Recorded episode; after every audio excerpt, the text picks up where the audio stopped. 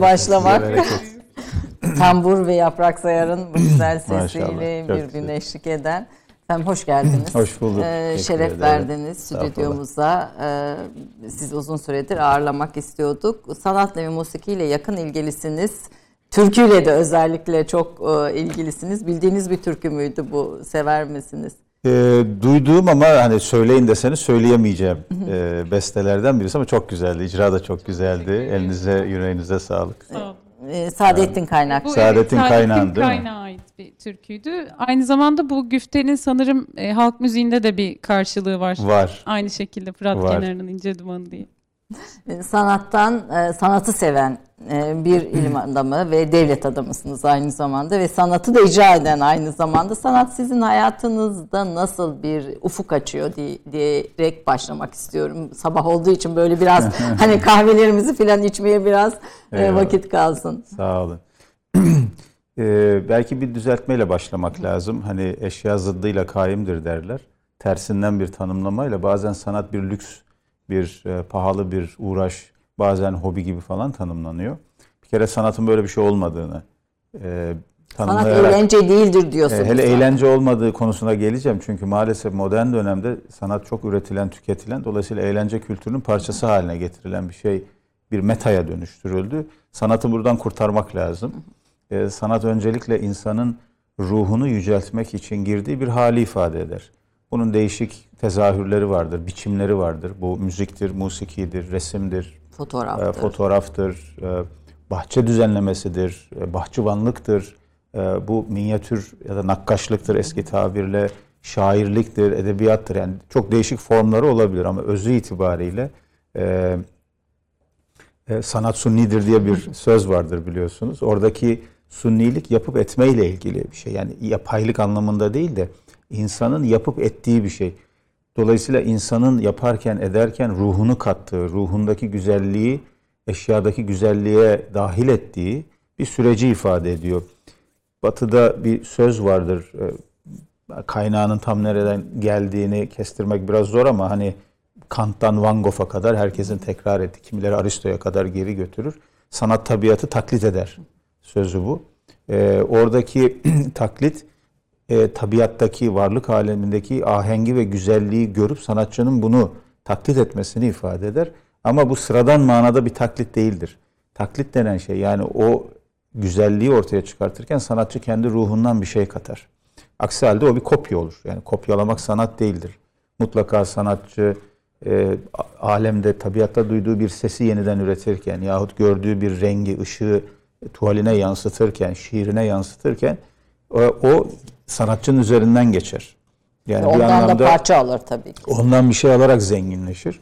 E, bana hep e, Mevlevilerin sema yaparken ki o hali e, ne hatırlatır bu? Semazen biliyorsunuz sağ eli yukarıya, Evet, sol eli aşağıya da bakar. halka. Çünkü feyzi, bereketi, hakikati yukarıdan alır ve aşağıya verir.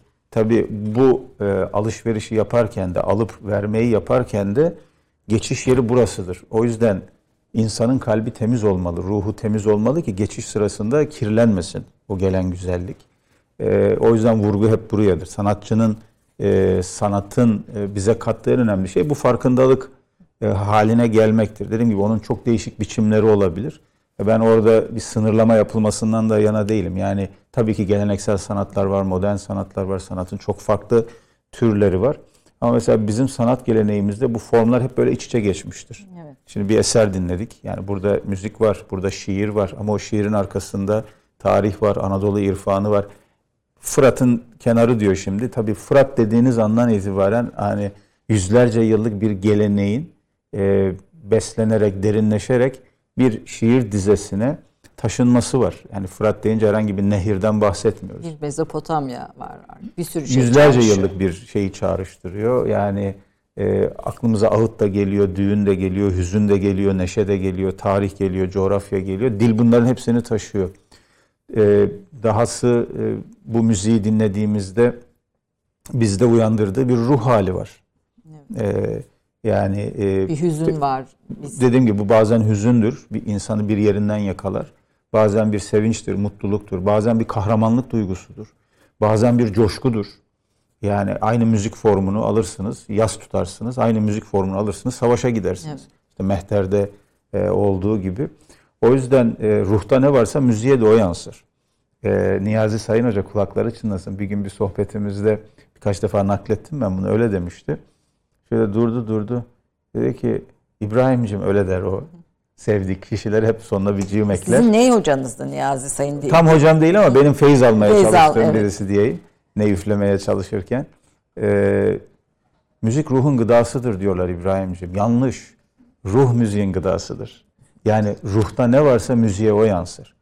Bestekarın, hanendenin, sazendenin, sanatçının ruhunda güzellik varsa, hüzün varsa o o yansır müziğine. Heyecan, coşku vardır, o yansır. Bir başka haller vardır, bunlar yansır. Aslında bu bir anlamda sanatın tamamına teşmil edilebilecek bir tanımlama. Yani e, bir ressamın ruhunda ne varsa tuvaline de az çok o yansır. Onu yansıtırken tabii ki sanatçı kendi çağından, zamanından etkilenir. Yani bir Picasso'nun Guernica'sına baktığınız zaman evet İspanya İç Savaşı ile ilgili savaş karşıtı bir tablodur bu ve e, e, o savaşı Paris'ten izleyen bir e, sürgündeki sanatçının ruh halini de yansıtır. Çünkü Picasso o yıllarda Fransa'dadır, İspanya'ya dönememektedir. E, ama savaş karşıtlığı da evrensel bir şeydir onun için. Ama bunu kendi sanat formu içinde İspanya Savaşı üzerinden ifade eder. O ruh bize bir yerden dokunduğu için biz işte Guernica'ya baktığımız zaman onu hatırlarız. Dolayısıyla bu e, Renklere yansır oradaki her şeye sadece yansır. figüre Yani de değil. tabii Hint Hint kültürüne gittiğinizde karşınıza çok başka şekilde çıkar. Afrika'ya gittiğinizde Afrika'nın sanat formları Batı sanat formlarından çok farklıdır. Yani Afrika'ya gittiğinizde büyük katedraller, büyük saraylar, e, tablolar göremezsiniz. Orada böyle bakanlar Avrupa merkezci bir kültür tasavvuruyla hareket ettikleri için burada sanat yok derler. Afrika'da ne var ki işte bunlar kabile, ilkel insanlar falan gibi çok böyle iptidai düşüncelerle Afrika'yı anlamaya çalışırlar ama anlay- anlayamazlar tabii. Ama e, Afrika'nın kendini ifade ediş biçimi, estetik formu çok farklıdır. Orada insan sesi vardır. Orada insan bedeni vardır. Hareket, dans dediğimiz şey. Evet. Dans kelimesi de çok e, manasını yitirdi tabii. Çok tabiri caizse kirlendi biraz. Orada dans aslında bir ritüeldir. Yani Afrika'da bir e, İfade biçimi. bir hikayedir, e, bir insanın varlık hallerini ifade eder. Eğlence değildir. E, O her zaman bir kültürel ya da dini ritüelin bir parçasıdır aslında. Aynı bizim teşbihte hata olmaz. Sema ayini gibi.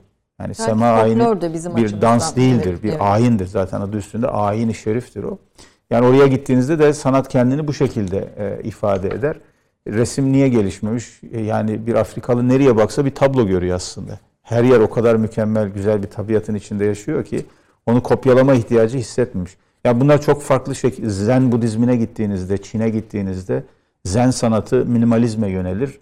Çok farklı şekillere bürünür. Dolayısıyla bu zenginlik içinde hani düşündüğümde Şey, e, şimdi sanatın bu hikaye etmenin kaybolması derken tahkiye sanatının e, varlığın hikayesini anlamak ve anlatmak noktasında çok önemli olduğunu fakat bunun modern dönemlerde e, zedelendiğini kaybolmaz tabii ki yani hikayeleştirmek elbette zedelendiğini söylüyorsunuz o e, varlığın hikayesini anlatmak var olma eylemimizin asli unsurudur da diyorsunuz. Yani bu tahkiye sanatının yani hikayeleştirme sanatının e, bugün de aldığı formu konuşarak bugüne e, gelelim isterim. Buyurun. Tabii.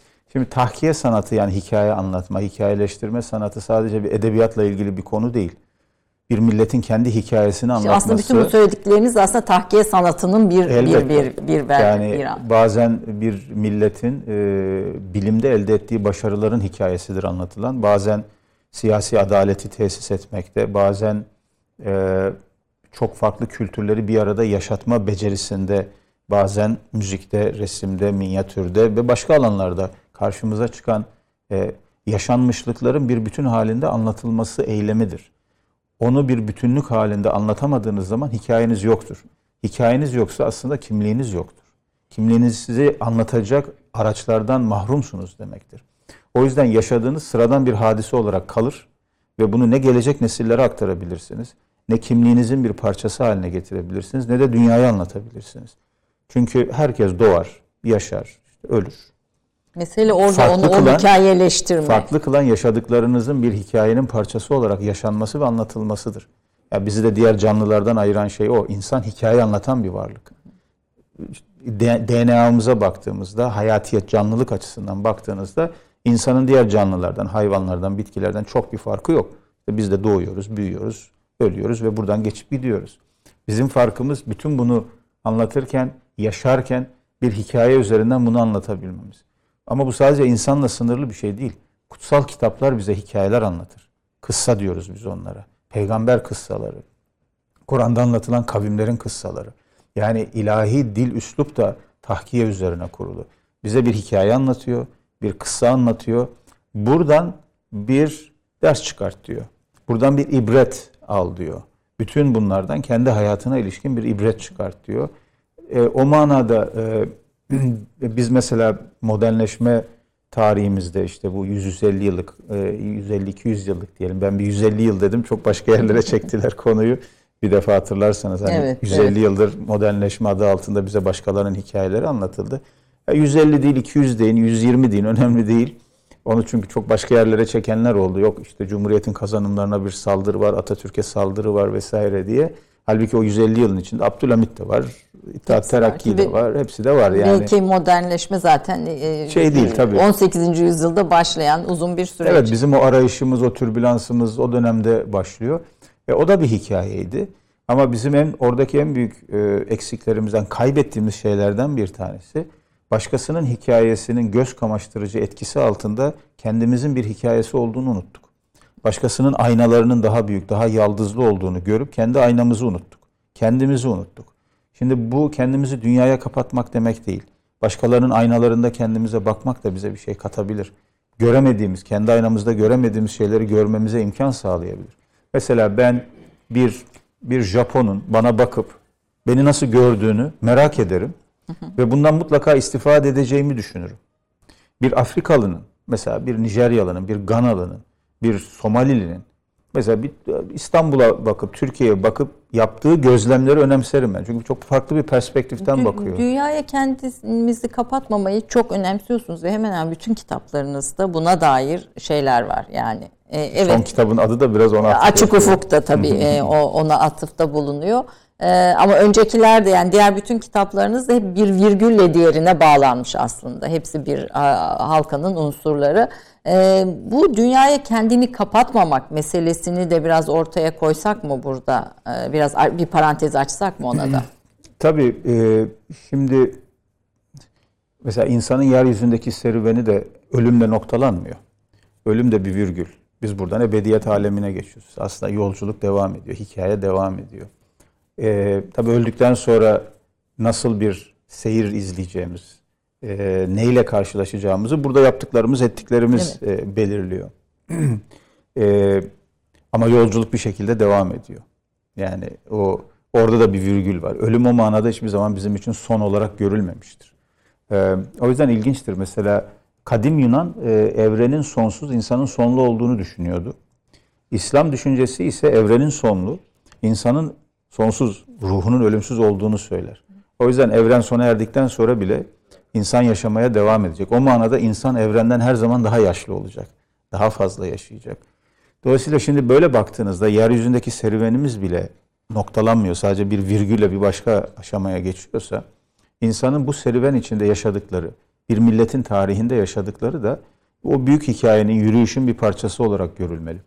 O manada e, kendimizi dünyaya kapatmamak, e, bunun bir süreç olduğunu, arayışın devam ettiğini, e, mutlak iyiye, güzele, kemale ulaşmanın bir yolculuk, bir mücadele olduğunu e, akıldan çıkartmamak ve bu çerçevede de her zaman bir tevazu payı bırakmak anlamına geliyor. Yani hakikati buldum, tamam başka artık yapacak, arayacak bir şey yok.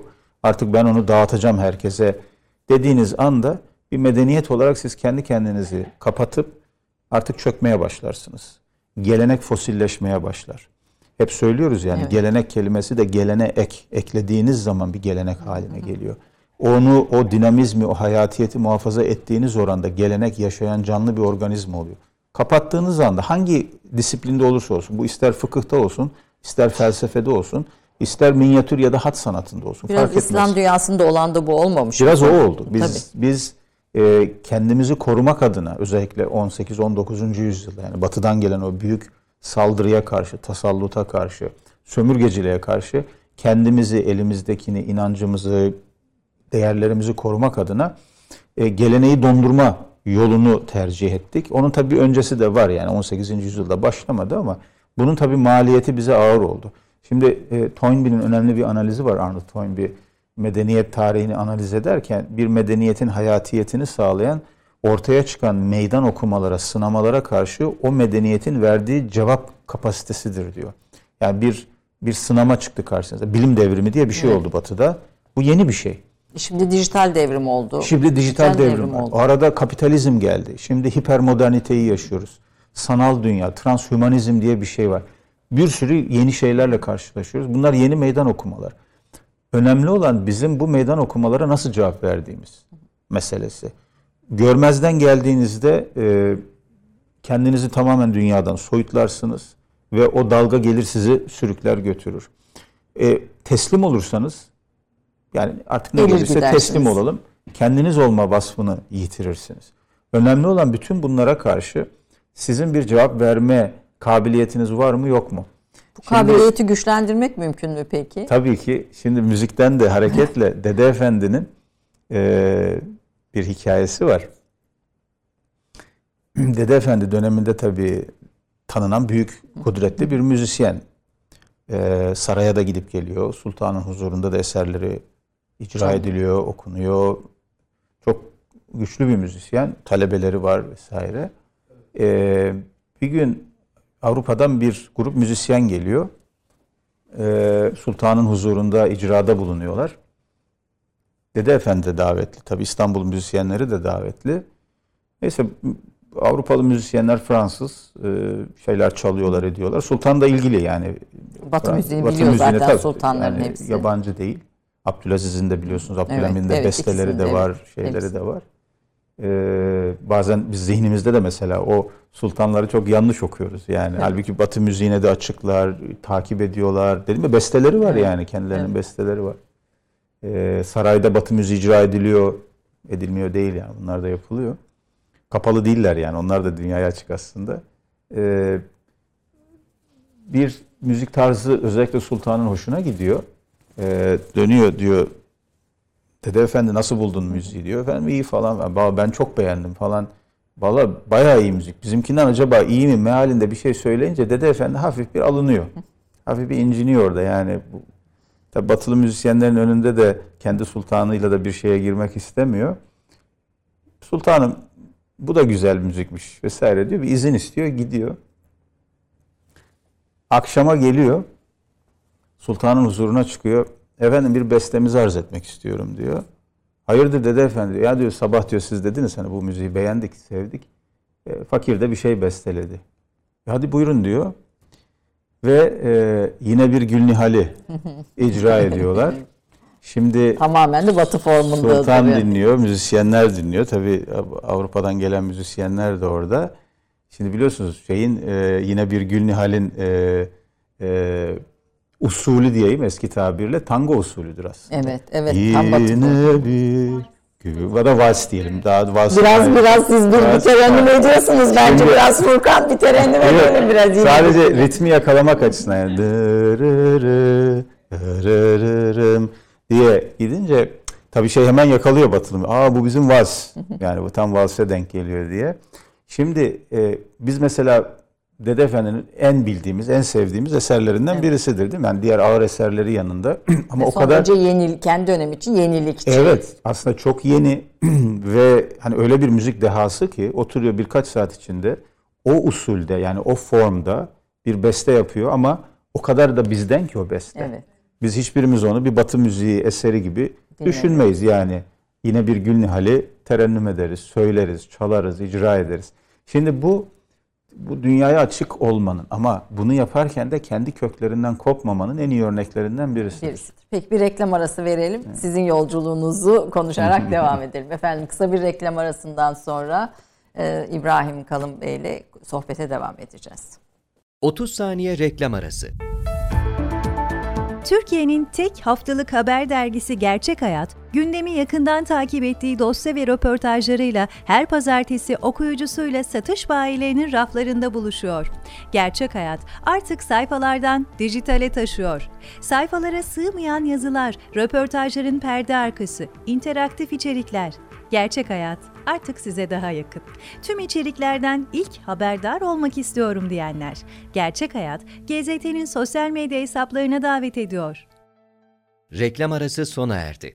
Efendim Türk kahvesinde bugün felsefesinden tarihe, sanata çok yönlü bir devlet adamı, bir felsefe profesörü İbrahim Kalın'ı konuk ediyorum. Bizim programın formatı gereği e, aslında gündemden uzakta ve konumuzun derinliğine üzerinde çalıştığı, yazdığı eserleri, konuları programda konu ediniyoruz. O yüzden bugün konumuz gündem değil. Programın formatı da öyle değil. Aslında Evet. gündemden sormak istediğim sorular olurdu ama o başka bir program ve başka bir format olur. Bizim formatımız tamamen kültür, sanat ve aslında sizin bütün bu çalışma sahalarınız Evet, üzerine derinleşmek, iyi, doğru, güzel düşünmek üzerine e, fikir üreten ve büyük sorular sorulması gerektiğini söyleyen bir ilim adamısınız. E, bu kadar eserde zaten bütün bunları ortaya koyuyor. Ama ben tekrar sanata dönmek istiyorum. Çünkü sanat bizim Türk kahvesinin galiba böyle bir e, bilgiyle birlikte e, eş giden, ayrılmaz bir parçası. Programdan önce yine bir Gülnihali ve Dede Efendi'nin işte o gelen ne ek olanı aslında hep o yenileşmeyi vurgulayarak bir örnekle çok da güzel bir hikayeyle anlatmıştınız. Bence dinleyelim yine bir Bence Gülni- de dinleyelim. Gülnihali. Siz de eşlik ederseniz. Dede Efendi'yi de bu vesileyle rahmetle analım. rahmetle analım. Evet. Çünkü evet. Rahmet olsun inşallah ona da.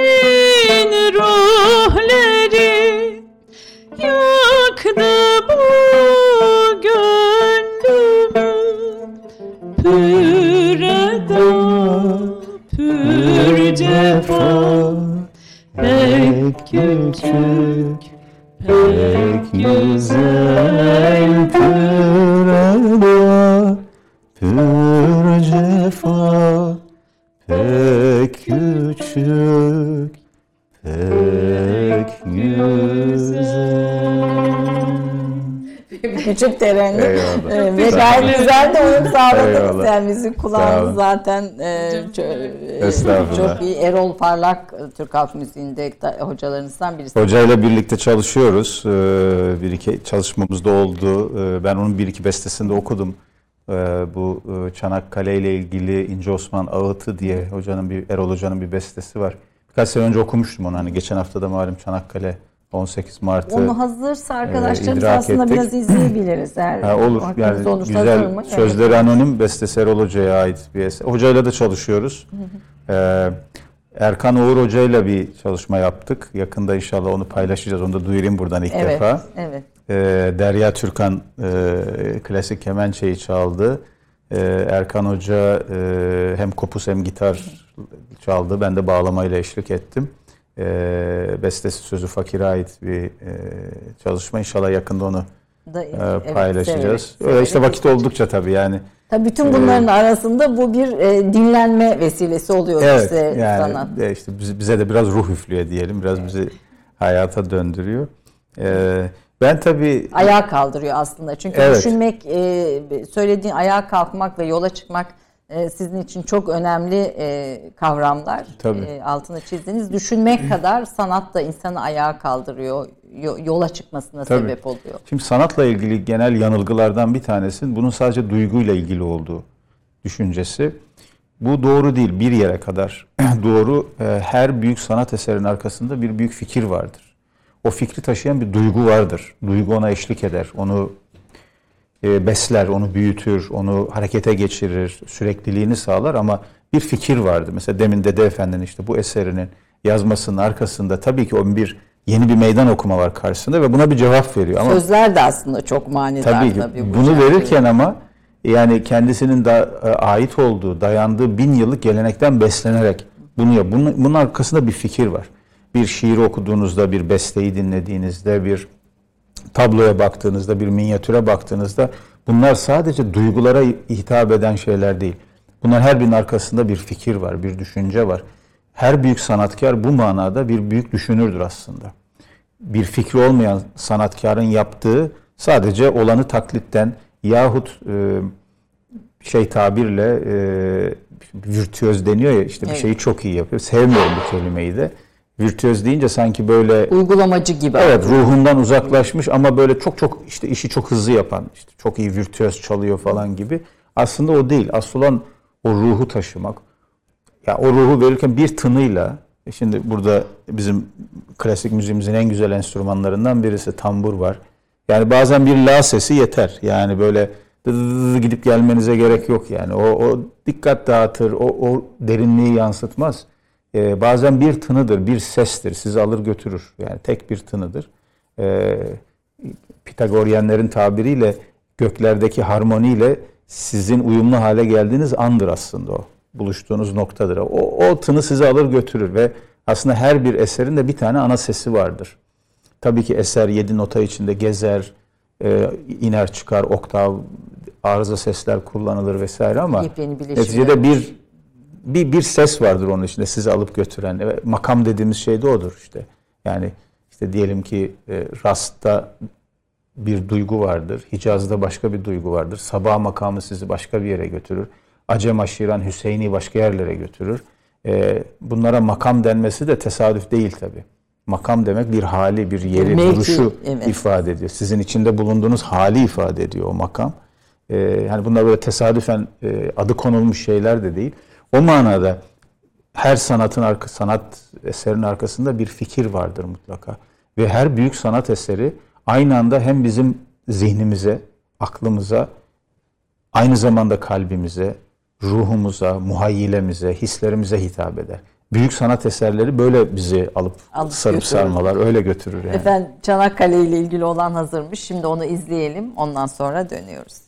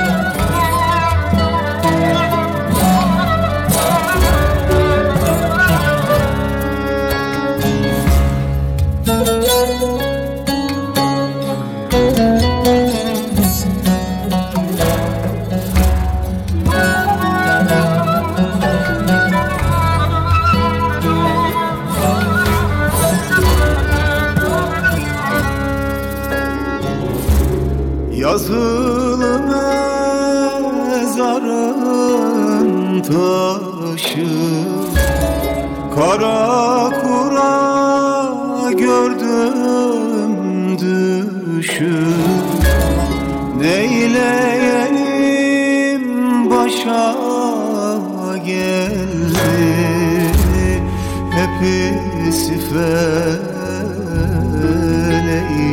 işi ince Osman. Neyleyelim başa geldi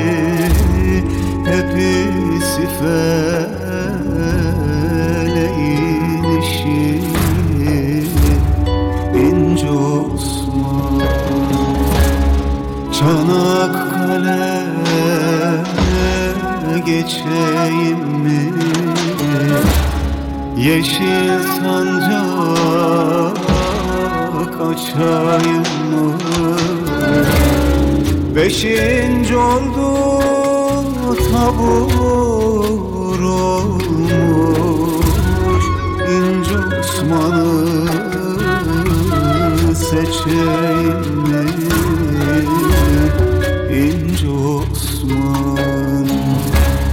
Beşinci ordu tabur olmuş İnce Osman'ı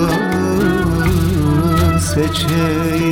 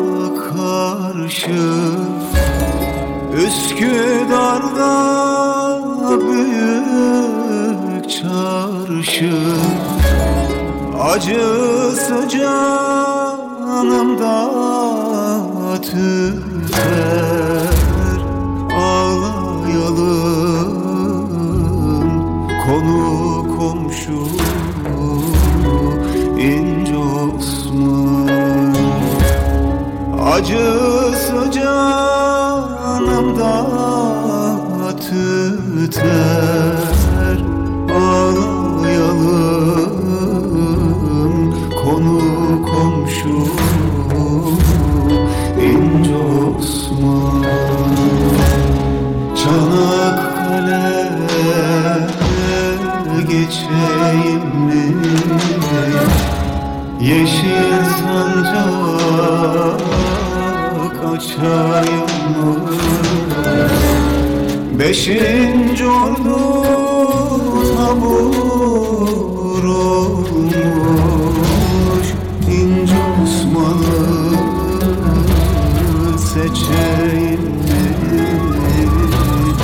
İnce Osman Beşinci ordu tabur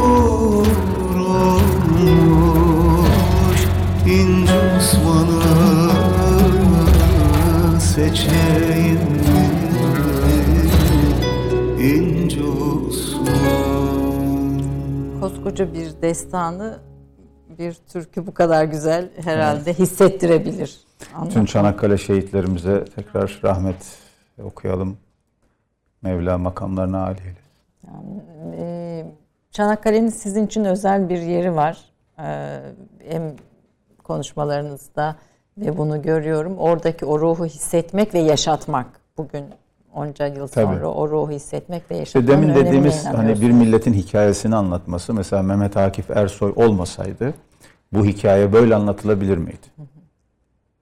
Yani Çanakkale destanını yazmak da bir Mehmet Akif'i gerektiriyor. Tabii ki Mehmet Akif'i ortaya çıkartan da işte böyle bir millet. Evet. Yani bunlar hepsi böyle iç içe e, ne kadar önemli olduğunu gösteriyor işte bu e, yani biz tabii ki tarihi olay anlamında, vaka anlamında, sayılar anlamında, savaş, işte tabur, ordu işte bahsediyor burada iki kardeşin hikayesi. Bunlar belge olarak, malumat olarak önümüzde var ama bütün bunları bir araya getirip Mehmet Akif'in ruhunu kattığı bir Çanakkale destanına dönüştüğünde Çanakkale başka bir şey haline geliyor. İşte burada bir anonim türkü bu mesela. Yani e, gerçek bir hikayeye dayanıyor. İki kardeş Çanakkale'ye gidiyorlar. İşte Bir tanesi şehit oluyor. Abisi getiriyor haberi de. o getiriyor, şiiri de o yazıyor, ağıtı da o yakıyor. İşte Biz de bugün onları hayırla, rahmetle anıyoruz ve bu toprakları aslında onlara borçluyuz. Evet. Yani o borcu da hissetmek. İşte aynı ruh 15 Temmuz'da çıkıyor karşımıza. Yani şimdi 251 şehit vermişiz işte 5 yıl önce.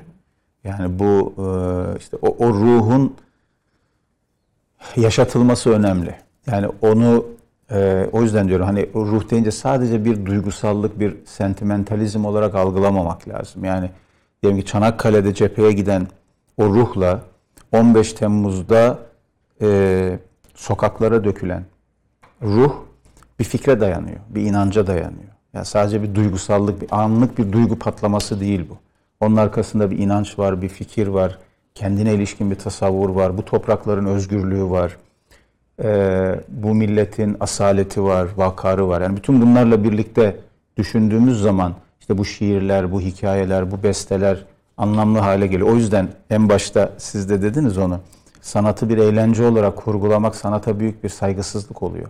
Eğlence tarafı tabii ki vardır. Yani düğün dernek çatarız, oynarız. Yani halay çekeriz. Elbette bu da vardır.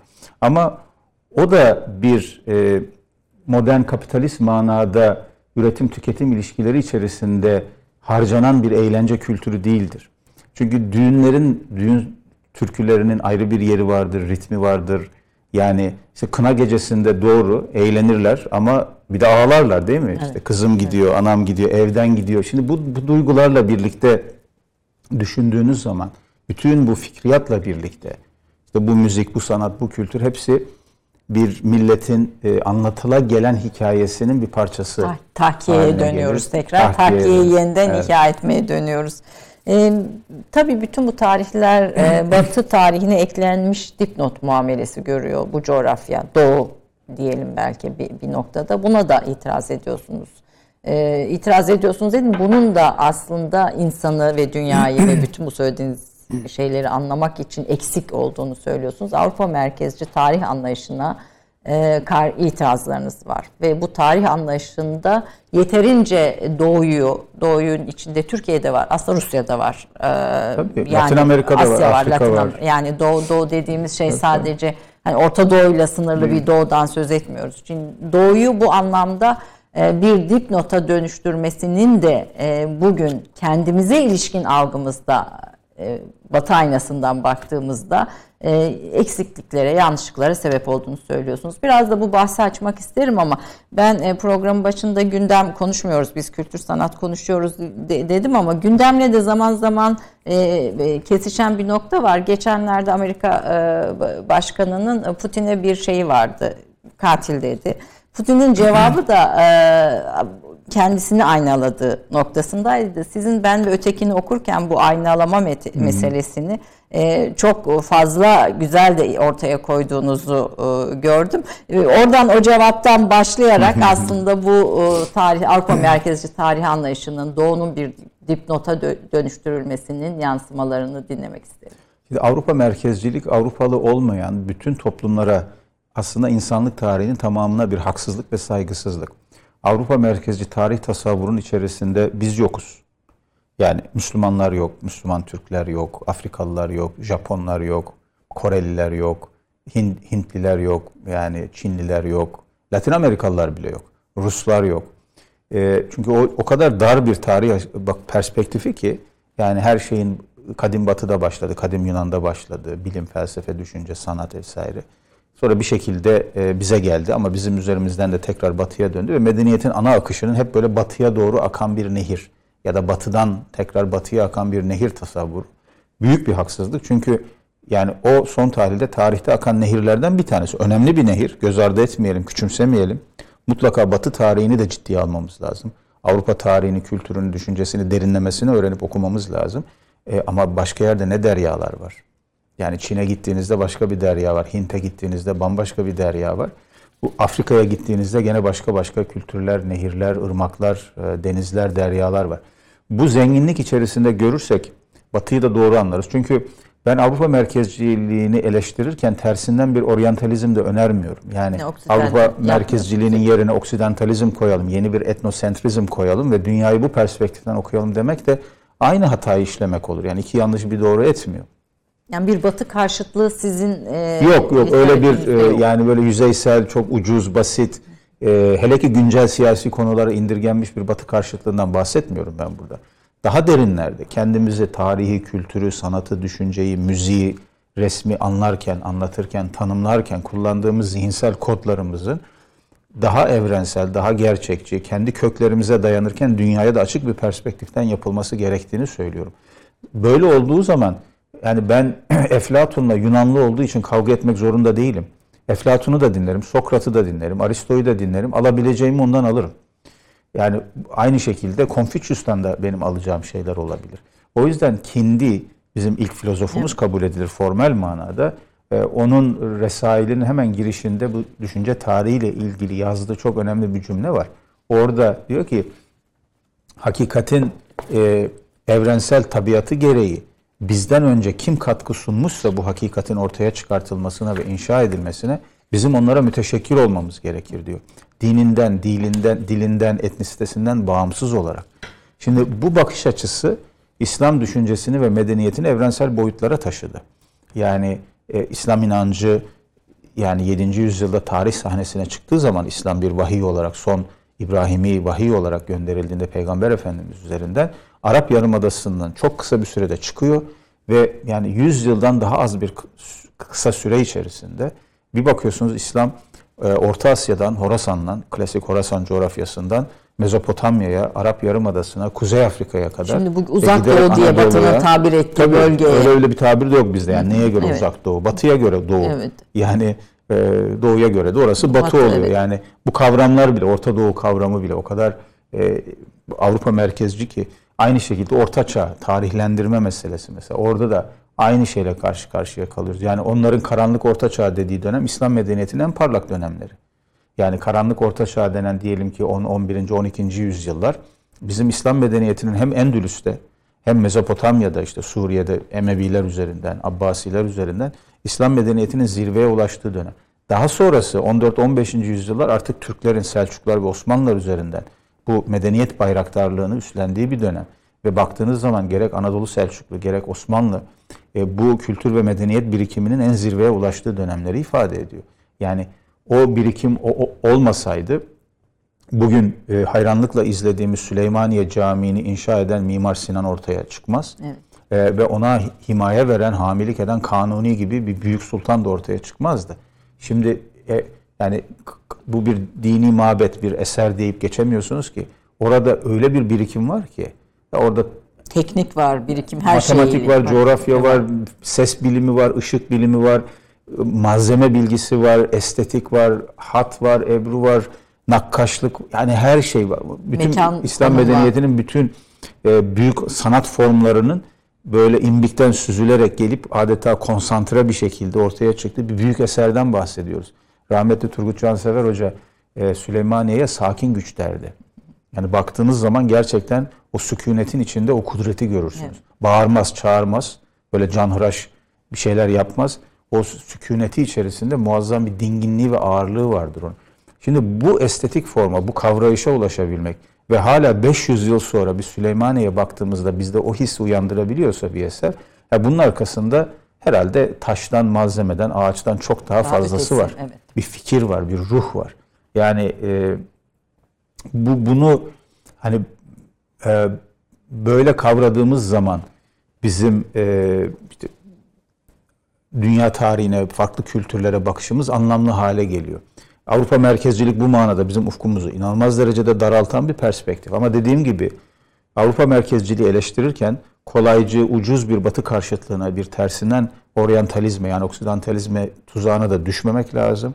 Nasıl biz mesela Avrupalı bir analist, bir gazeteci ya da siyasetçi yahut Amerikalı, batılı birisi diyelim ki İslam dünyası ile ilgili, Türkiye ile ilgili yahut Afrika ile ya da Çin ile ilgili bir şey söylediğinde, bir cümle kurduğunda doğru bilgilenmesini talep ediyorsak, bizi iyi tanımasını rica ediyorsak, istiyorsak, bunu bunu talep ediyorsak onlardan, e aynı şekilde bir batılının da yani onları daha iyi tanımamız noktasında bir talebinin olduğunu akıldan çıkarmamak lazım. O yüzden önümüzde de böyle homojen, monolitik bir batı yok.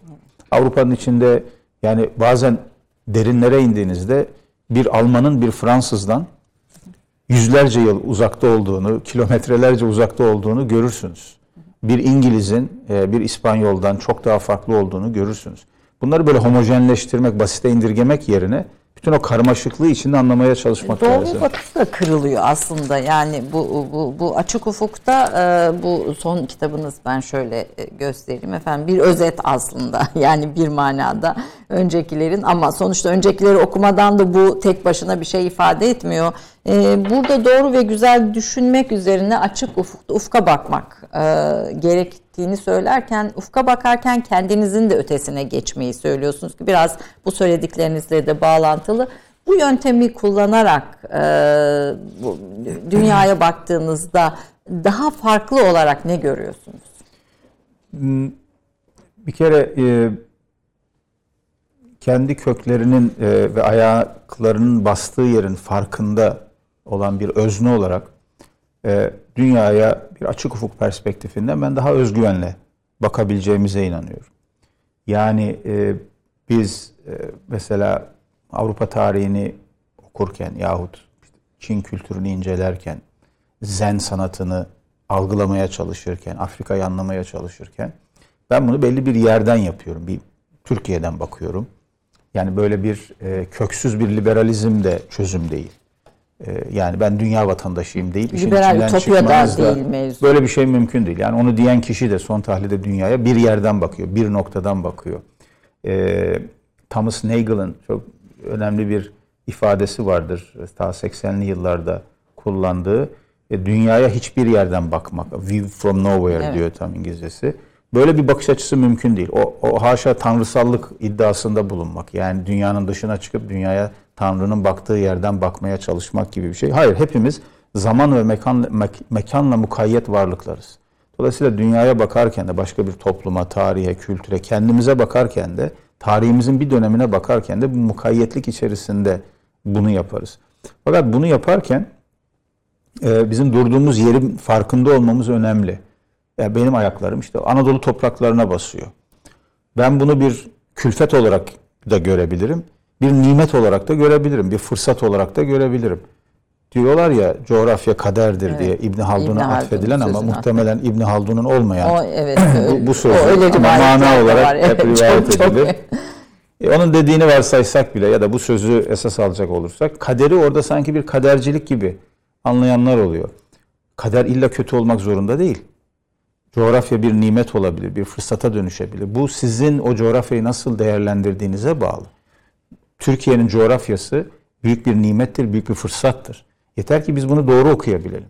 Doğru değerlendirebilelim. Yani aynı anda hem Balkanlara hem Avrupa'ya hem Karadeniz'e, Kafkaslara hem kadim Mezopotamya'ya, Orta Doğu'ya, Kuzey Afrika'ya, Akdeniz'e uzanabilen bir coğrafya yok gibi bir şeydir yani çok azdır.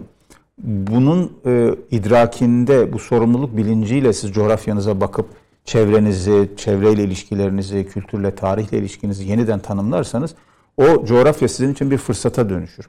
Şimdi dolayısıyla burada e, açık ufuk e, bütün bunu bir e, hem açıklık hem de bir ufuk perspektifiyle görmeyi ifade ediyor. E, şimdi Geleceğe, dönemde- geleceğe bu sadece şey mekansal bir ufuk değil, Değil, zamansal değil. da bir tabii ufuk ki, aynı tabii zamanda. Yani geriye doğru da gidiyor Evet, o. Çünkü evet. tarih de yaşayan bir şey. Tarih hiçbir zaman olup bitmiş olayların envanterinden Evet. ibaret değil. Tarih onu her okuduğumuzda yeniden hayatiyet kazanan, yeni kimliklere bürünen büyük bir birikim. Ee, yani biz şimdi otursak Osmanlı tarihiyle ilgili zihnimizde bir takım standart kalıplar var. Yepyeni bir okumayla Osmanlı tarihini yeniden bambaşka bir hayatiyete kazandırabiliriz. Roma tarihi konusunda zihnimizde bir takım kalıplar var. Başka bir okumayla Roma'yı çok farklı okuyabiliriz. Bu tamamen tarihin e, nasıl hayata geldiğiyle ilgili.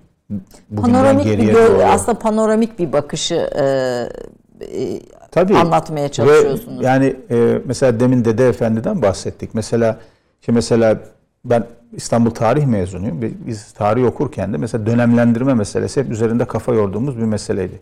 İşte Osmanlı'nın yükseliş dönemi, çözülme dönemi, inhitat, yıkılış dönemi vesaire diye. Hani bunlar hep anlatılırdı böyle.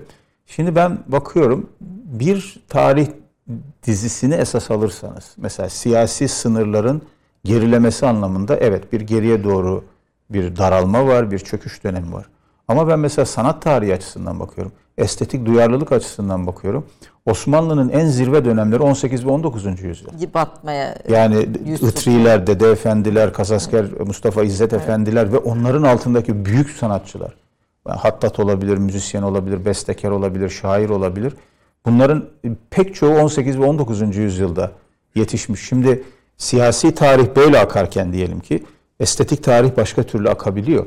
Dolayısıyla bunu tek düze okuduğunuz zaman da işin içinden çıkamıyorsunuz. Demek ki o lineer, tek düze, e, yatay okumaları da bir kenara koymak, daha sofistike bir şekilde okumaya çalışmak, Çalışmak lazım, lazım. ki oradan bir e, o biz açık bir şeyler alabilelim. Yani bir de şu var, e, açık ufuk vurgusunu biraz da şunun için e, yapma ihtiyacı hissettim. Şimdi e, Soğuk Savaş dönemi sona erdiğinde e, bir belirsizlik vardı.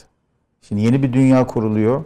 Çift kutuplu dünyadan tek kutuplu dünyaya geçtik dendi. Yani Batı kapitalizminin zaferiyle sonuçlanan bir 50 yıllık Soğuk Amerika Savaş Avrupa dönemi. merkezli bir dünya. Bunun merkezinde de Amerika var. Bayraktarlığını Amerika yapacak. Tek kutuplu bir dünyaya doğru gidiyoruz diye. Bu tam da böyle olmadı. Küreselleşme dünyanın tek bir kutuptan, tek bir noktadan yönetilmesine imkan sağlamayan, imkan vermeyen yeni bir jeopolitik ortaya çıkarttı. Bir anda çoklu merkezler, çoklu kutuplar ortaya çıktı. Merkez kaç kuvvetler güç kazandı. İşte yeri geldi bu sosyal medya oldu. Yeri geldi başka sosyal hareketler oldu. Yeri geldi ilginç sosyal yapılaşmalar e, ortaya. Devlet dışı aktörler güç kazandı. Sanal cemaatler güçlendi. Sanal dijitalde. cemaatler sosyal medyada güçlendi. Şirketler devletlerden daha güçlü hale geldi. Piyasa kuralları uluslararası kanunlardan, konvansiyonlardan çok daha güçlü hale geldi. Çok daha karmaşık bir Millet yapı. ve devlet kavramı da tabii Ha. bunun içinde bir değişim Buradan oldu. yani küreselleşme bütün bu şeyi hercümerc etti. Bir alt üst etti böyle. Fakat bu küreselleşmenin getirdiği bir takım fırsatlarla birlikte... Bunu reklamdan sonra konuşalım. Tamam, burada peki. burada bir bir Çünkü orada bir şey oldu. O, o- onu anlatmam lazım. Tamam, küreselleşmenin Anlatmamız getirdiği lazım. fırsatları e, reklamdan sonra devam ediyoruz efendim. 30 saniye reklam arası. Birinci sınıf bir kültürün, birinci sınıf bir düşüncenin, birinci sınıf bir duyarlılığın dergisi Cins, hem edebiyat dünyamızın önde gelen isimlerini hem de yeni kalemleri ağırlıyor. Her ay bayilerden ulaşabileceğiniz Cins dergi, dijital dünyaya da yeni bir kapı aralıyor. Sayfalara sığdıramadığımız kıymetli yazılar, merak ettiğiniz yazarlarla cins sohbetler, dergiden ekrana yansıyacak röportajlar ve tabii podcast. Şimdi sizleri Cins'i tüm sosyal medya mecralarından ve gezete.com adresi üzerinden takip etmeye davet ediyoruz. Reklam arası sona erdi. Efendim zaman su gibi akıp geçti. Programımızın üçüncü ve son bölümüne yaklaştık ama bu, sohbeti çok daha uzatsak yeriydi. Aslında bir devlet adamı, bir fikir adamı, e, Profesör Doktor İbrahim Kalın'ı bugün programımızda konuk ettik. Türk ediyoruz Türkiye'nin değerlerinden birisi. Reklam arasından önce küreselleşmenin fırsatları olduğunu söylemiş. Oraya bir virgül koymuştuk. Oradan devam edelim. Buyurun. Şimdi küreselleşme e, dünyadaki farklı kültürleri birbirine açtı, e, iletişim, e, haberleşme imkanları arttı. Mesela doğru bunların birçok artıları oldu. Fakat küreselleşme aynı zamanda bir e, güvensizlik duygusu da getirdi. Yani bu küreselleşme böyle bir büyük bir dalga olarak Yerimizi yurdumuzu kaybettirdi evet, biraz. geldiğinde peki biz buna karşı nasıl direneceğiz? Yersiz yurtsuz zihinler haline mi geliyoruz? Küreselleşmede benim payım ne? Çünkü küreselleşmenin ben alan tarafındayım, veren tarafında değilim. Gerçeği e, insanları daha mikro milliyetçiliklere, kapanmaya doğru itti. Yani bu büyük dalgaya karşı kendimizi koruyalım diye. Dolayısıyla böyle dar mikro milliyetçilik ile e, köksüz liberalizm arasında gidip gelen bir küreselleşme süreci Tabii bu süreç yaşadık. İslamofobinin de sizin de yine eserlerinizden birisi İslamofobinin de yükseldiği bir e, sürece denk geldi. İslamofobi yükseldi. Eş zamanlı olarak Avrupa'da aşırı sağcı hareketler yükseldi. Onlar da bir güvensizlik duygusuyla hareket ediyor. Av- Av- Avrupa'ya baktığınız zaman onlar da mesela Amerikan tekno medeniyetine karşı Heidegger'den beri devam eden köklü bir eleştiridir bu. Yani Amerika'nın medeniyet diye ürettiği bir şey yok. Tamamen bir tekno kültür ürettiler. Askeri güç, ekonomi, para, finans vesaire. Ama hani bir Alman kültürüyle, bir Fransız kültürüyle, mutfağıyla kıyasladığında Amerika'nın neyi var? diyen Avrupalılar bile derinden derine Amerika'ya karşı bir hayranlık e, Besledi. beslediler. Yani bir nef- aşk nefret ilişkisi hep ola geldi. Onlar da bir e, bu dalgayı ne olarak gördüler? Göç. azınlıklar, Müslümanlar geliyorlar. işte bizim Avrupa toplumlarını ele geçirecekler. Kültürümüz, e, Yahudi Hristiyan geleneğimiz ortadan kalkacak. Bak bunlar işte biz bir çocuk yaparken bunlar beş çocuk yapıyor gibi argümanlarla aşırı sağında kullandığı argümanlarla İslamofobi, yabancı karşıtlığı, göçmen karşıtlığına, azınlık karşıtlığına dönüştü. Şimdi bu her cümerci biz hala yaşıyoruz. Bu kargaşa hala şu anda da devam ediyor. Ve dönem dönem bu tablo karşısında içine kapanma duygusu, güdüsü daha fazla öne çıkıyor. Ben de diyorum ki buna karşı içine kapanmadan biz ayaklarımızın bastığı yeri doğru tespit edelim. Köklerimizi iyi besleyelim. Ondan sonra bırakalım dallarımız semaya doğru uzansın. Peki bu uygulamada nasıl mümkün? Yani bir devlet adamı tarafınızda var sonuçta bütün bu şey. Bu, bütün bunlar sahaya, somut e, alana indiğinde uygulamada mümkün olabiliyor mu bu açık ufka doğru e, insanı yolculuğa çıkartmak? Ya bu bir süreç tabii. Şimdi e, mesela Cumhurbaşkanımızın Türkiye için çizdiği uluslararası çerçeve ve vizyon aslında önemli bir fırsat. Ne diyor Cumhurbaşkanımız? Ben dünya ile eşit aktör muamelesi görmek istiyorum diyor. Göz hizasında muamele. Ne sen kendini benden üstün gör ne de ben kendimi senden üstün göreyim. Göz hizasında konuşalım. Sen Amerika olabilirsin, Rusya olabilirsin, Almanya olabilirsin fark etmez. Çıkıyor ne diyor? Bütün o güçlerin merkezi olan Birleşmiş Milletler'de dünya beşten büyüktür diyor. Burada kastettiği sadece BM Güvenlik Konseyi reform edilsin, bu yapı değişsin değil. O da olsun ama onun ötesinde bir şey söylüyor. Yani bakın 150 yıldır dünyayı yöneten bir sistem var ve bu sistem haksız hiyerarşiler üzerine kurulu. Siyasi hiyerarşiler, askeri hiyerarşiler, kültürel hiyerarşiler, dini, etnik hiyerarşiler üzerine kurulu. Hala derinlerde birileri beyaz adamın yükünden, medenileştirme misyonundan bahsediyorsa... Hala derinlerde Batı aristokrasisi ön... Bunlar evet bunlar hala bir takım bana karşı iddialarda bulunuyorsa ben orada bir dakika bir dur diyorum. Yani e, ben senin kültürüne saygılıyım. Yani ben Bach'ı da çok seviyorum. Vivaldi'yi de çok seviyorum. Caz da seviyorum. Caz da seviyorum sizin, ama sizin olduğu gibi. Ama ben Itri'den, Dede Efendi'den, Aşık Veysel'den, Neşet Ertaş'tan da vazgeçmem. Bana sen benim müziğim klasik, evrensel müzik, senin müziğin etnik müzik dersen orada dur derim. Bu tanıma göre senin müziğin de etnik müzik. O da Alman müziği. Evet. İtalyan müziği. Yani Bach bir milliyeti olmayan bir birisi miydi? Mozart milliyeti o, o, Almandı bunlar da.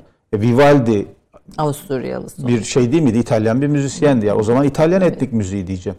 Yani kendi müziğini evrensel diye tanımlarken yahut resmini, yahut sanatını, yahut mimarisi benim kültürüm niye etnik müzik oluyor, etnik sanat oluyor? Bu bu bir hiyerarşi.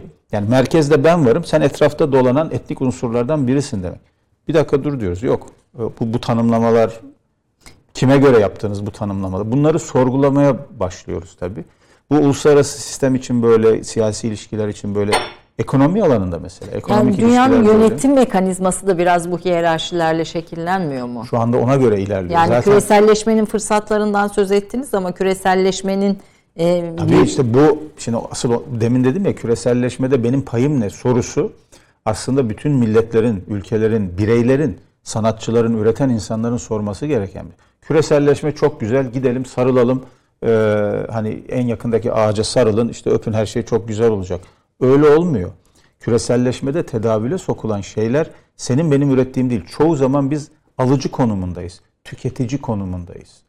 Şimdi benim bir sinemam var, benim bir çabam var, benim bir müzik endüstrim var. Ayakta durmaya çalışıyor. Üretiyor. Hollywood'la rekabet edemiyor. tabii o dev bir Batı müzik endüstri. endüs- endüstrisiyle rekabet edemiyor. Niye? Çünkü sizin elinizdeki imkanları siz sürekli kendi ürünlerinizi promote etmek, tanıtmak, reklam etmek üzere kullanıyorsunuz. Biz de buradan itiraz ediyoruz. Diyoruz ki bir dakika. Göz hizasında ilişki dedik. Eşit aktör ilişkisi dedik. Peki dünyada güç e, dengesi içinde bu mümkün mü? Göz hizasında ilişki mümkün mü? Yani ürettikleri e, ne Türkiye, diyelim, değer Türkiye bu itirazı yükselten en önemli ülke. Ben bunu bir basit manada bir Türkiye'cilik olarak söylemiyorum yanlış anlama ama az çok hani dünyadaki farklı ülkelerin e, iddialarını, duruşlarını akılda tutarak e, bilen birisi olarak bunu söylüyorum. Türkiye bu itirazı yükselten en önemli ülkelerden birisi dünyada. Ee, mesela Rusya bu itirazı yükselttiğinde başka türlü yerlere ulaşıyor. Öyle. Çin yükselttiğinde başka yerlere ulaşıyor. Çin'in de kendine göre bir dünya tasavvuru var. Evet. Çin tarihi boyunca kendisini her zaman orta krallık olarak konumlandırmış. Middle Kingdom demişler kendilerine. Ve 2-3 yıl önce Çinliler biliyorsunuz yeni bir yol kuşak projesi ilan ettiler. Biz Cumhurbaşkanımızla Evet, da evet. gittik. Şimdi mesela orada Çin Devlet Başkanı'nın yaptığı konuşma gerçekten takdire şayan. Yani Çin'in siyasi değerlendirmesini bir kenara koyuyor. Siyasi olarak birçok yönde eleştirebiliriz Çin'in. Uygurlara ilişkin politikaları, başka bunları ayrı bir bahiste inceleyebiliriz. Ama bir dünya tasavvuru ortaya koyarken biz sadece yol yahut tren yolu yapmıyoruz diyor Çin Devlet Başkanı. Biz modern İpek yolunu yeniden tanımlıyoruz. Ve bunun merkezinde Çin var diyor. Buyurun işbirliği yapalım. Bu bir tez, bu bir iddia. Katılırsınız, katılmazsınız. Bu ayrı parçası olursunuz, olmazsınız. Ama bu Batı'nın dominant e, Avrupa merkezci, Batı merkezci e, sistem yapısına karşı bir karşı tez getiriyor. Bunun ciddiye alınması gerekir. Katılıp katılmamak ayrı. Türkiye ama bu noktada bu itirazı e, dile getirirken bir tarih perspektifinden, bir kültürel derinlikle ve sağlam bir siyasi iradeyle yapıyor. Ben Ve o yüzden Türkiye'den dedim, beklenen bir şey de değildi değil mi Değildi. Cumhurbaşkanımızın Ya- yakın bu, bu zamana kadar- ve tabii. tutumu Türkiye'den Bu- beklenen bir şey değildi. Ezberleri Değil. bozdu. Türkiye Yok, bu, bu bir gerçek. Yani e, bu Cumhurbaşkanımız Recep Tayyip Erdoğan'ın siyasi liderliğinde ortaya çıkmış yeni bir ufuktur. Ve bunu söylediği zaman Cumhurbaşkanımız yani e, Filistin meselesinden mülteciler konusuna kadar, e, Avrupa ile ilişkilerden e, Orta Doğu'daki sorunlara kadar bu konuları gündeme getirdiği zaman sadece Türkiye'nin menfaatleri için bir şey söylemiyor ezilen bütün milletler adına bir şey söylüyor. Bu sistemin aksaklıkları adına bir şey söylüyor. Ayna örneği dediniz Evet, ya. işte evet, evet. dünyaya bir ayna tutuyor. Evet. Ve e, sistemin sahipleri aynada gördükleri suretlerinden rahatsız oluyorlar. Kendilerini düzeltmek yerine aynayı tutanı taşlıyorlar. O yüzden de işte Tayyip Erdoğan belli kodlarla Ki o kodlarda Tanımlanıyor. Hristiyanlık çatışmalarından tabii ki başlayarak yani onların ne amaçla yapıldığını Evet. da biz az çok biliyoruz. o Ee, sembolleri kullanıyorlar. Ama bizim, bizim bu iddiadan vazgeçmemiz mümkün değil. Tam tersine bizim bu iddiayı daha da güçlendirmemiz, dediğim gibi kültürel, tarihsel derinliğiyle e, daha da zenginleştirmemiz lazım. Bunu yaparken de işte dünyaya bir açık ufuk perspektifiyle bakmak, dünyayı yüzeysel bir şekilde okumak demek değil. Tam tersine daha derinlemesi. Yani ben kendime böyle bir hedef koyduğumda o zaman benim oturup Avrupa tarihini çok daha ciddi okumam lazım. Çin tarihini çok daha ciddi okumam lazım. Hindistan'ı daha iyi tanımam lazım. Çok böyle yüzeysel, oksidentalist bir takım genel geçer değerlendirmelerle basit bir batı karşıtlığı bizim işimizi, bizim amacımız da değil, bize bir fayda da sağlamaz. O derinliği yakaladığım zaman, ha o zaman ben bir Almanla, bir Fransızla, bir Çinliyle, bir Rus'la oturup konuştuğumda, ha yani Bu, bu söz Tolstoy- işte biraz önce Çinli başkanın konuşmasının e, a- size çağrıştırdıkları gibi bu söz buraya gidiyor deyip o Tabii ki. sembolü o hatta Ha, o zaman dedim ya yakalıyorsunuz. ben yani Batılıyla Bah'ı da konuşabilirim ama bir Rus'la oturup ben Tolstoy'u Hacı Murat'ı neden yazdığını da konuşabilirim. Yani Hacı Murat'ı Tolstoy'a yazdıran ruh neydi? Ne gördü de Hacı Murat diye bir roman yazdı. Evet, Hacı Murat'ı en da büyük ve- romancılarından E, birisi. okunması gereken kitaplar arasında zikrediyorsunuz Hiç zaten. şüphesiz. e, hatta e, Wittgenstein e, bir talebesine, William Alston'a e, Hacı Murat'ın bir kopyasını gönderiyor. 40'lı 50'li yıllar, 40'lı yıllarda. Tabii 40'lı, İkinci Dünya Savaşı'ndan sonra 50'li yıllarda. E, Bir not da yazıyor. Diyor ki bu kitaptan alacağın çok şey var William. Sakın kaçırma. Pür dikkat oku diyor. Şimdi Wittgenstein Hacı Murat romanını bir talebesine gönderiyor ve bunu oku diyorsa e, bu da kendi başına e, hani dil felsefesiyle uğraşan, felsefeyle uğraşan Evet, Wittgenstein gibi birisinin dilin sınırları dünyanızın nereye dikkat çektiğini diye. göstermesi açısından son derece e, önemli. E, ben e, Tolstoy ve Hacı Murat'ı anmışken şunu da aktarmak isterim. E, şeyin Hacı Murat'ın girişinde Tolstoy'un bir tasviri vardır. Deve dikeni çiçeğini anlatır orada. E, atımın üstünde gidiyordum diyor. Deve dikeni çiçeklerini gördüm. Deve dikeni dikenli bir çiçektir ama çok güzel böyle pembe pembe açar. Çok güzel açar yani renkleri çok güzeldir. Hoşuma gitti. Bunlardan birkaç tane alayım dedim. İndim atımdan. Ee, ve ellerimle yolmaya çalıştım. Baktım ki gelmiyor. Kökleri çok sağlam. Çekiyorum çekiyorum. Gelmiyor. Birkaç dakika sonra kendimi canhıraş kanter içinde ellerim kıpkırmızı dikenlerden kan olmuş bir şekilde buldum. Şöyle bir çekildim bir durdum. Bir baktım ki o güzelim deve dikeni çiçeği paramparça olmuş ama hala köklerinden ayrılmamış. Ellerim Kan içinde. kan içinde. Kendime döndüm ve dedim ki ne yapıyorsun sen dedim. Demin atın üzerinde ya da geçerken gördüğün o güzelliği ne hale getirdin? O çiçeği köklerinden kopartmaya çalıştın ve tablo ortada. Diyor ki Kafkas halkları da böyledir. Müthiş bir benzetme ama yani. Çünkü o Rus işgaline karşı biliyorsunuz Evet, yazılmış evet, bir romandır. evet, Hacı evet, Murat evet, evet. e, Şeyh Şamil'in e, yardımcısı. yardımcısı ya da işte yol arkadaşı. Onun hikayesidir ve diyor ki işte Kafkas halkları da böyledir. Onları köklerinden kopartmaya çalışırsanız hem o güzelliği heba edersiniz hem de eliniz kan, kan içinde, içinde kalır. kalır. Ki aslında müthiş bir sürü şey için de son derece bağlayıcı bir şey. Wittgenstein deyince aslında Gazali, Wittgenstein ve Molla Sadr sizin e, düşünce dünyanızda önemli bulduğunuz e, isimler ve e, bu e, mesela Gazali ve Wittgenstein'i de birbirine benzetiyorsunuz ve e, mü- münzevi olmalı. inziva sürelerin yani biri 9 yıl, biri 15 yıl inzivada hayat geçiriyor ve o inzivadan sonra Gazali de başka biri oluyor, Wittgenstein de başka biri oluyor. Pozitivist e, rasyonel e, pozitivist düşünceden uzaklaşıp başka bir dünyaya daha metafizik, daha manevi e, aleme, hikmete belki e, kapı aralayan düşünürler oluyor. Çok kısa süremiz çok az kaldı ve bir tü- türküyle de, de bitirmek istiyorum ama çok kısa ilgimi de çok çektiği için aslında hiç e, ikisi arasında bir benzerlik kurmayı e, aklıma ge- geçmezdi. E, Çok kısa sizden onun e, eksenini veya o, o, o konuya verdiğiniz ehemmiyetin sebebini sormak istiyorum. Ee, bir cümleyle belki şöyle diyebilirim. Bu iki büyük düşünürün kendi kişisel serüvenlerinde nasıl büyük bir dönüşüm geçirebileceklerine iyi bir örnektir. Yani Gazali o meşhur krizini e, yaşamadan önce medresede ders veren bir hoca. Ee, İslami ilimler, ulumu nakliye diye bilinen nakli ilimler, aynı zamanda akli ilimler, felsefe ve diğer alanlarda kendini iyi yetiştirmiş bir hoca. Ne zamanki krize giriyor, makam, mansıp, hocalık her şeyi bırakıyor.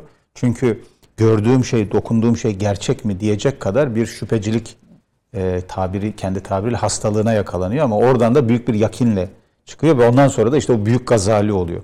Yani bazen krizler sizi olgunlaştırabilir, pişirebilir, sizi adeta bir kuantum sıçramasıyla çok başka yerlere taşıyabilir. Wittgenstein'ın da ilk döneminde tamamen pozitivist, e, dille ifade edilemeyen hiçbir şeyin gerçek olmadığı e, tezine dayanan bir e, felsefe, e, dil felsefesi geliştirirken ikinci döneminde e, arada tabii yaşadığı birçok şey var. Onları çok hızlı geç, geçerek söylüyorum bunu. E, e, evreni kendi zihnindeki kalıplara sıkıştırmaya çalışmak yerine zihnini evrenin gerçekliğine uygun hale getirmeye çalışan bir düşünüre dönüşüyor ve işte dil oyunları, aile benzerlikleri gibi kavramlar üzerinden e, ilk döneminin Traktatus'ta anlattığı felsefenin tam tersi Bir bir, hayata felsefi görüş e, geliştiriyor ve e, orada da gene yaşadığı o krizin kendisini nerelere taşıyabildiğini gösteriyor.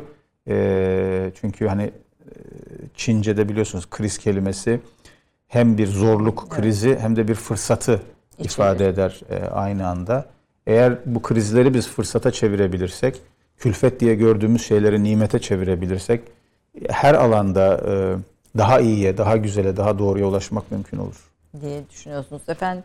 Ee, gene gündem sormayacağım dedim ama şu e, Biden'la e, Putin arasındaki cevaplaşma meselesini değen de bir yorum, alayım, yorum alayım sizden öyle e, Türkiye'ye geçelim. Evet. Putin'in cevabını nasıl buldunuz? İsterseniz cevabı da şöyle bir okuyayım.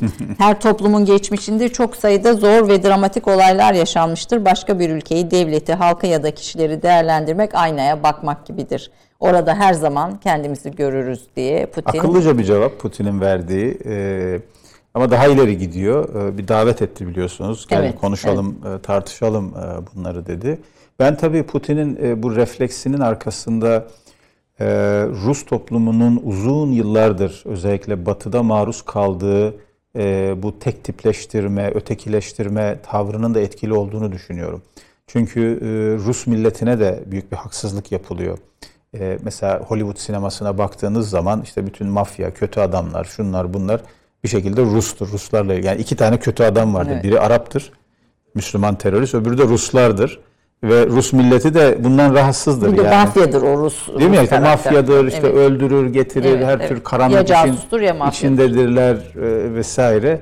E, e, tabii ki bir şey var onlarda da. Yani yani biz de bir millet olarak bizim de büyük bir tarihimiz var, geçmişimiz var. Yani biz Dostoyevskileri, Tolstoyları, Çehovları, Çaykovskileri üretmiş bir milletiz.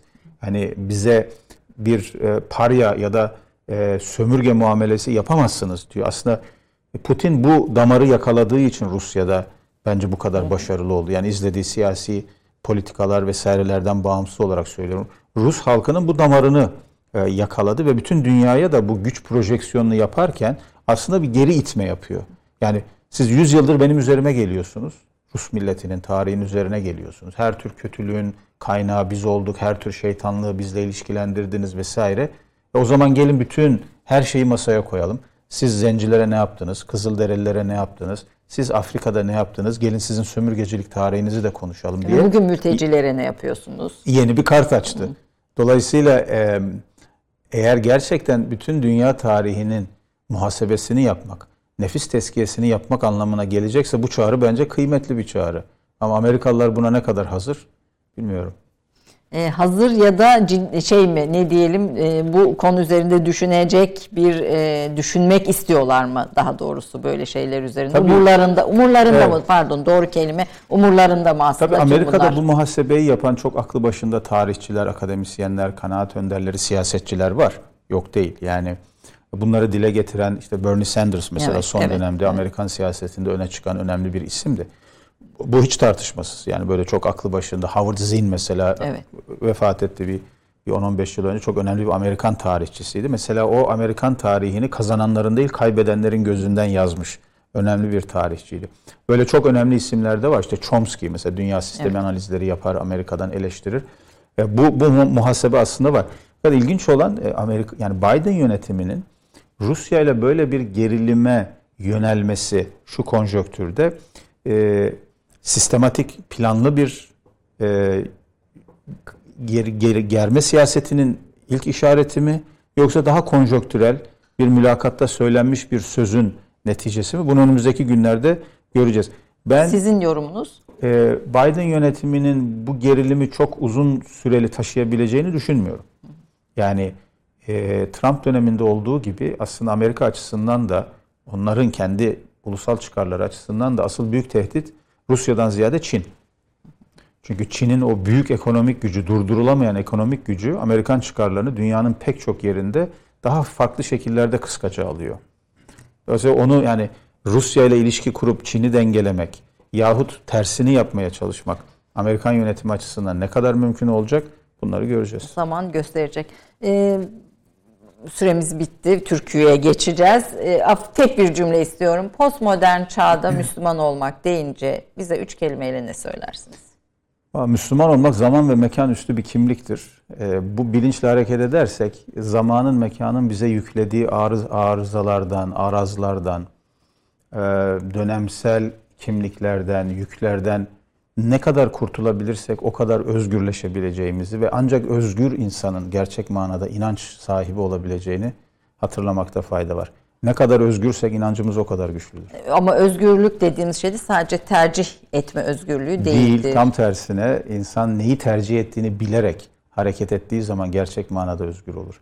Ve insan e, kendinden daha yüksek bir değere teslim olduğu zaman özgürlüğüne kavuşur. Kendisinden, insan mertebesinden daha aşağıda bir şeye teslim oluyorsa, bu maddedir, bu uyuşturucudur, bu zevktir, bu e, başka şeylerdir. Bunlara teslim oluyorsa insan özgür değildir, onların kölesidir. Ama kendinden daha yüksek değerlere, inançtır, dostluktur, sevgidir, vatan duygusudur, kardeşliktir. Bu duygulara teslim oluyorsa, bunları yaşatabiliyorsa o zaman özgürdür ve o özgürlük insanı başkalarıyla birlikte çoğaltır. Batı dillerinde özgürlük ve dost kelimesi aynı kökten gelir. Yani freedom ve friend e, kelimeleri aynı kökten gelir. İnsan kendisi gibi e, dostu olan kişilerle birlikte kendini emniyette hissettiği yerde özgürdür. Bu, bu özgürlük ancak daha yüksek bir değere teslim olduğunuz zaman ortaya çıkar. olabilir. O da hikmetli düşünceyi herhalde kapı aralamak ne kadar mümkünse postmodern dünyada. Efendim lütfettiniz, şeref verdiniz. Ee, biz bugün sizi bir felsefe profesörü olarak ağırladık. Aslında Biliyorum sağ olun. Gündem tabii ağır ve yoğun bir siyasi gündem var. Ee, yani geçen haftadan Evet. beri yaşananlar ama e, tabii ki hani biz ön, çok önceden planlamıştık bu Evet. programı. Sizin formatınızda biraz daha kültür, sanat, düşünce, tarihi olduğu için güncel siyasi konulara girmedik.